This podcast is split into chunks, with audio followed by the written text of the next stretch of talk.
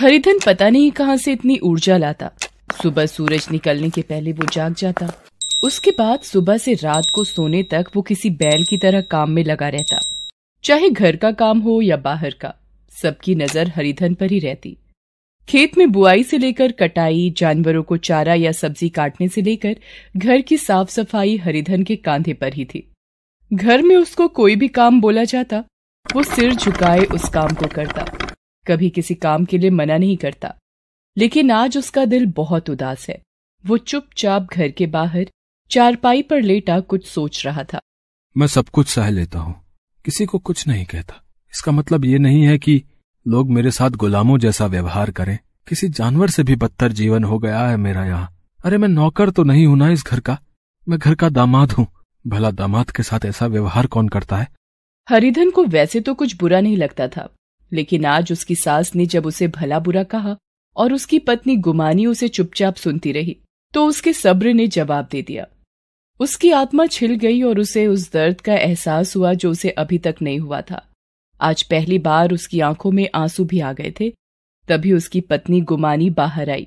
क्या हुआ है तुम्हें? इस तरह बाहर क्यों आ गए? भूख नहीं लगी है क्या? चलो खा लो। अरे, खा तो लिया। तुम्हारी माँ ने तो खिला दी मुझे गाली। अब पेट भर गया मेरा। देखो ज़्यादा टोंटबाजी मत करो और चलो उठकर खा लो। अब नहीं अब चाहे ब्रह्मा भी बुलाए मैं नहीं आऊँगा। अरे किसे दिखा रहे हो अपनी गर्मी? ये तो एहसान मानो मेरे परिवार का जो इतने सालों से तुम्हें मुफ़्त का पाल रहे हैं। गुमानी की बात हरिधन को फिर से चुप गई। अभी थोड़ी देर पहले उसकी सास ने भी तो यही बात कही थी उससे। मुफ़्त का पाल रहे हो? हैं? शर्म नहीं आती है कहने में? सारा दिन तुम्हारे परिवार के लिए कोल्हू के बैल की तरह जुता रहता हूँ तब जाके दो निवाले मिलते हैं और तुम कह रही हो कि मैं मुफ़्त खोर हूँ। हरिधन गुमानी से ये कही रहा था कि उसकी सास भी अपने दोनों बेटों के साथ घर के अंदर से बाहर आ गई। बाप रे गुस्सा तो देखो इसका। ऐसा लगता है जैसे कहीं का राजकुमार है। राजकुमार नहीं लेकिन इस घर का दामाद तो हूँ। ऐसे दामाद से तो भगवान बचाए जो बीवी के घर में ही घर जमाई बनकर सालों से पड़ा है। अपने शौक से तो नहीं आया मैं यहाँ, है? अरे, आप लोगों ने ही बुलाया था। बार बार आने की मिन्नतें की थी। अब मतलब सद गया तो बेगाने बन रहे हैं हैं? दस साल पहले हरिधन की शादी गुमानी से हुई थी। उसकी माँ की कुछ दिन पहले ही मृत्यु होने के बाद वो बेचारा बिल्कुल अकेला पड़ गया। उसके पिता तो जब वो नौ साल का था तभी गुजर गए थे। हरिधन अच्छे घर से था। उसकी अच्छी खासी जायदाद भी थी।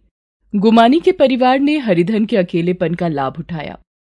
उसे मीठी मीठी बातों के जाल में फंसाया। फिर अपनी बेटी गुमानी की शादी उससे कर दी। शादी के एक सप्ताह बाद ही। एक बात कहूँ आपसे आप बुरा तो नहीं मानेंगे? अरे कैसी बातें करती हो तुम? एक क्या? हज़ार बातें करो। तुम बीवी हो मेरी। अजी मेरा मन यहाँ बिल्कुल नहीं लगता। आप तो खेत की देखरेख में चले जाते हैं। मैं पूरा दिन भूत की तरह घर में अकेली रहती हूँ। अरे काम पर तो जाना पड़ेगा ना? इतनी ज़मीन जायदाद है उसकी देखभाल तो मुझे करनी ही पड़ेगी ना?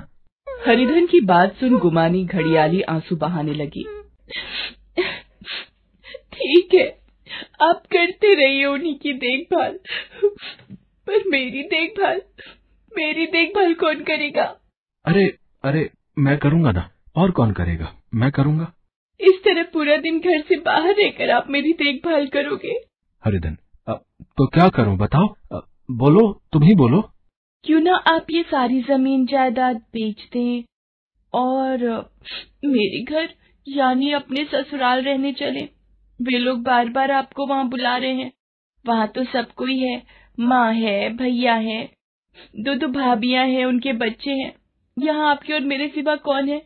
हरिधन सोच में पड़ गया कि वो क्या करे, क्या ना करे। इधर दिन बीतते जा रहे थे। गुमानी हर दिन एक ही राग अलापती। आखिरकार उसकी जीत हुई। हरिधर ने अपना सब कुछ बेच दिया और सारे पैसे गुमानी और अपनी सासू माँ को सौंप दिए। शुरू शुरू में ससुराल में उसकी खूब खातिरदारी हुई। अरे, कितनी देर कर रही है गुमानी? दामाद जी कब से खाने पर बैठे हैं? आ रही हूँ माँ। अरे, खीर कहाँ है? बिना मीठे के भी कोई खाना होता है क्या? वो तो मैंने बनाए ही नहीं। तू इन्हें खिला, मैं बना लाती हूँ। अरे नहीं नहीं माँ जी रहने दीजिए ना। फिर किसी और दिन, है ना? अब तो यहीं रहना है ना मुझे। एक बहुत ही मशहूर कहावत है कि बहन के घर भाई कुत्ता, ससुर के घर जमाई कुत्ता। धीरे धीरे हरिधन की हालत भी कुत्ते की तरह हो गई। पहले जहाँ दसियों पकवान उसकी थाली में होते, वहीं अब पकवान की जगह जूठे और बासी खाने ने ले ली थी। आज भी यही हुआ। वो बेचारा पूरा दिन थक कर आया और उसे जूठा खाना दिया जाने लगा। जिसे खाने से उसने मना कर दिया। इस बात पर उसकी सास ने उसे मुफ़्त खोर और ना जाने क्या क्या कह दिया। हरिधन का आज का दिन ही बुरा था। पहले सास ने सुनाया फिर बीवी ने और अब उसके दोनों साले भी तैयार खड़े थे। मतलब शर्म नाम की भी कोई चीज़ है कि नहीं है जीजा जी है? अरे कब तक यहाँ ससुराल की रोटी तोड़िएगा है? अरे इस तरह कोई मुँह उठाकर अपना जमीर बेचकर ससुराल में इतने साल रहता है क्या है? अपने दोनों सालों की बात सुनकर हरिधन आग बबूला हो गया। अरे कहाँ जाऊँ मैं?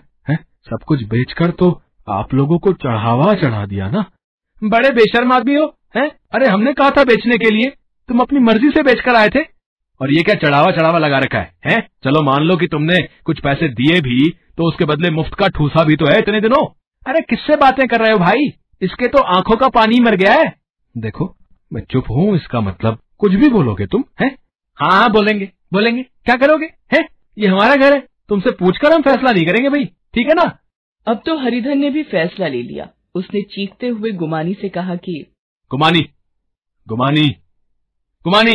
अरे क्यों पागलों की तरह चीख रहे हो? मैं तो यहीं खड़ी हूँ।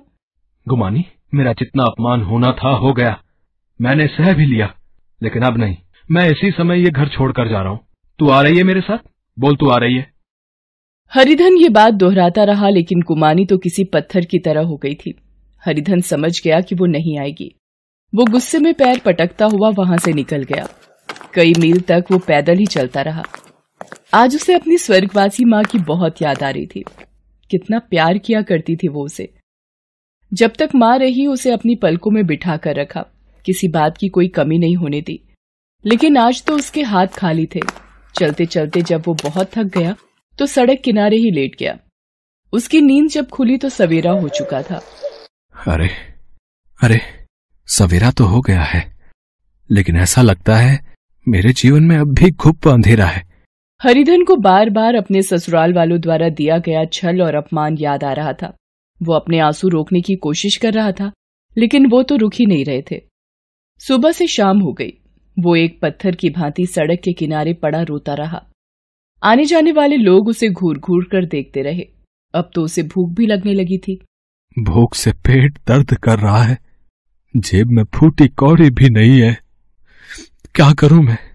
वो ये सोच ही रहा था कि उसने देखा कुछ लोग सिर पर बोरा ढोकर एक गोदाम तक पहुँचा रहे हैं। हरिधन भी उनके साथ काम पर लग गया। पूरे पचास रुपए उसे दिन भर की दिहाड़ी के मिले। मेहनती तो वो था ही इसलिए उसने ये काम जारी रखा। धीरे धीरे उसने कुछ पैसे जोड़े और एक चाय की दुकान खोल ली। उसकी दुकान खूब चल निकली। अरे हरिधन भैया इतनी देर मत करो है? अरे अरे कब तक तरसाओगे अपनी चाय के लिए, हैं? बस साहब, हो ही गया है। कहते हैं मेहनती लोगों के दरवाजे पर लक्ष्मी मैया खुद खड़ी रहती हैं। हरिधन की छोटी सी चाय की दुकान पहले एक छोटे से होटल में बदली, फिर रेस्टोरेंट में। उसके बाद शहर के सबसे बड़े होटल में। जैसे ही गुमानी और उसके परिवार को ये पता लगा कि हरिधन फिर से अमीर हो गया है, वो लार टपकाते और घड़ियाली आँसू बहाते वहाँ पहुँच गए। अरे दामाद जी मैं तो आपकी माँ जैसी हूँ। भला माँ की बात का कोई बुरा मानता है? क्या जीजा जी आप भी ना कमाल करते हैं। अरे अरे जीजा साले का तो मज़ाक का संबंध होता है। और आप तो मज़ाक मज़ाक में रूट गए जीजा जी गुमानी भी कहाँ पीछे रहने वाली थी? उसने भी अपने विरह की गाथा उसे कह सुनाई। पता है आपके बिना कैसे काटे हैं मैंने दिन। आप तो चले हैं गुस्सा होकर, लेकिन मैं तो हर रात आपको याद कर रोती रही।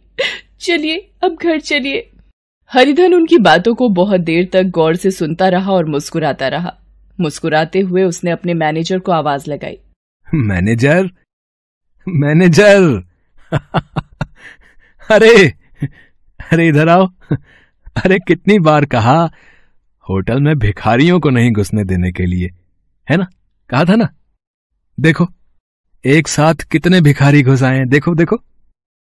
चलो, इन्हें जल्दी से बाहर निकालो। बाहर निकालो इन्हें।